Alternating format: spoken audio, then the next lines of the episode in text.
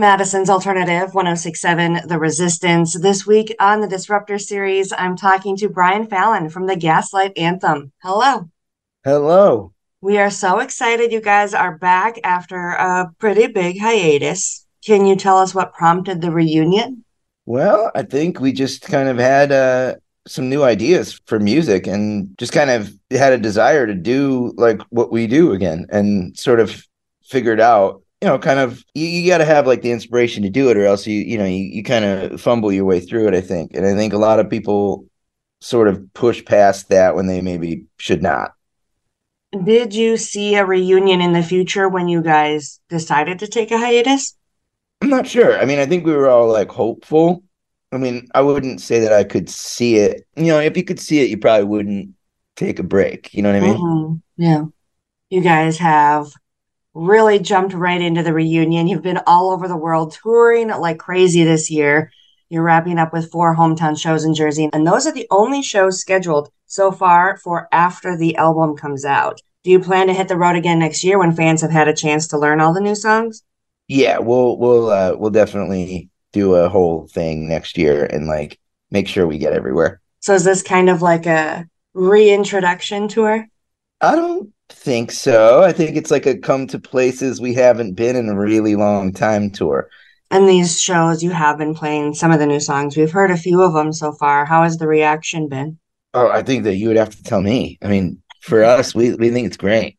Your new album, History Books, comes out October 27th. The first song we heard was Positive Charge, and that was one of the first songs written for the new album, right? Yeah, that was one of the, the first I said to myself, I was like, I'll call the guys if I can write four songs I feel can hold up to, you know, the rest of the songs in the you know in the catalog, and they feel like they're Gaslight Anthem songs. That was my first goal because I didn't want to call them and be like, yeah, I have this great idea.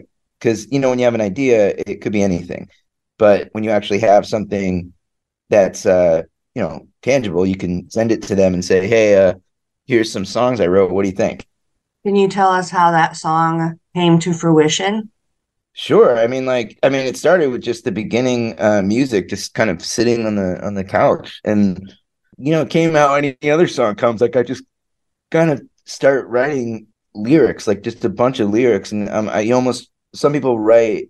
You know, they say you write to find out what you're thinking, not to put down what you already know you're thinking. You know what I mean? Mm-hmm.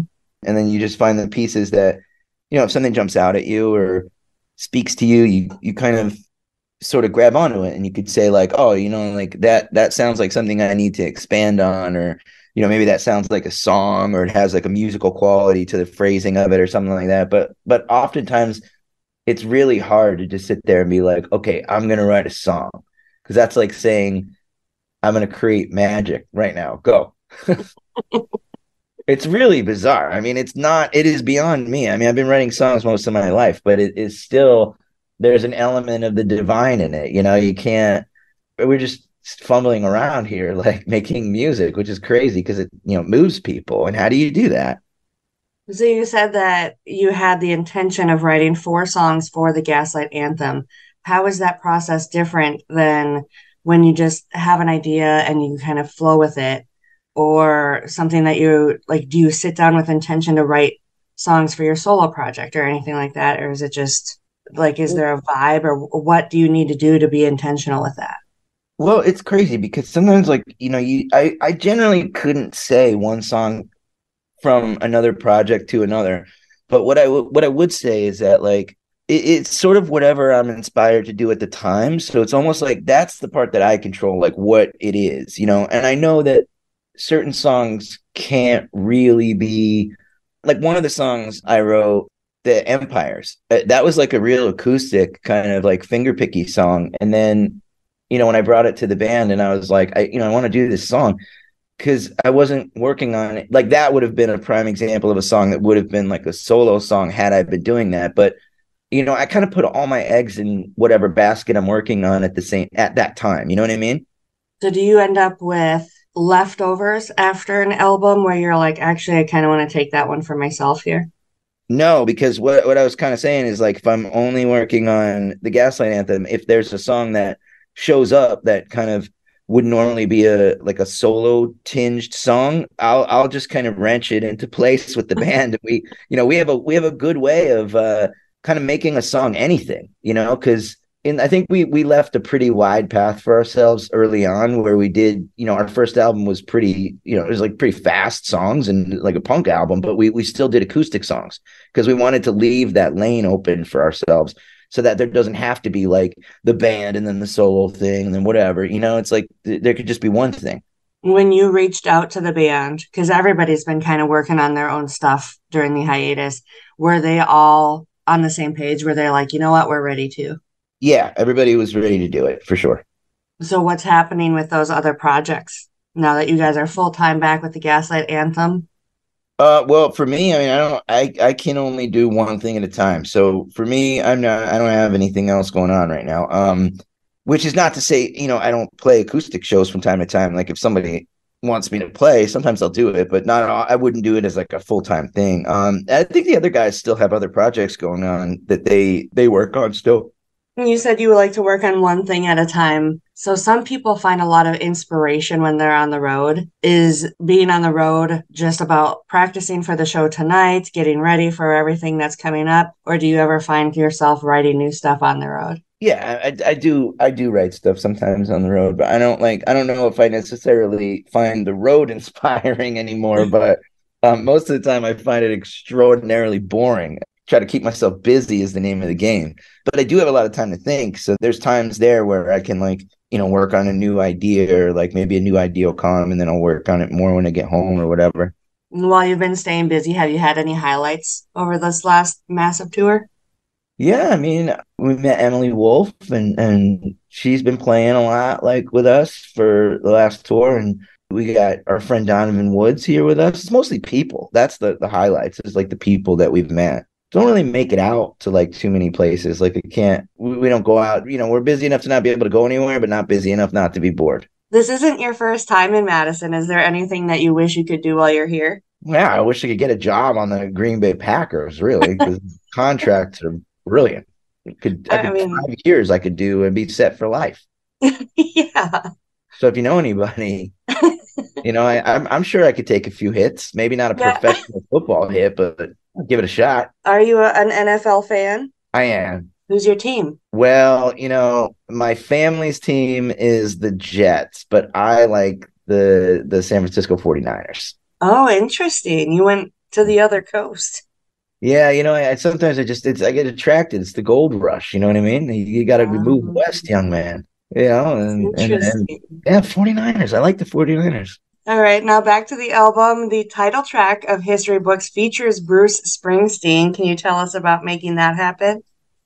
Uh, well, he he made that happen. I'll be honest with you. He we we were talking, you know, kind of about the mechanics of putting like a band back together after so long, and like, you know, there's just there's a lot of details to it.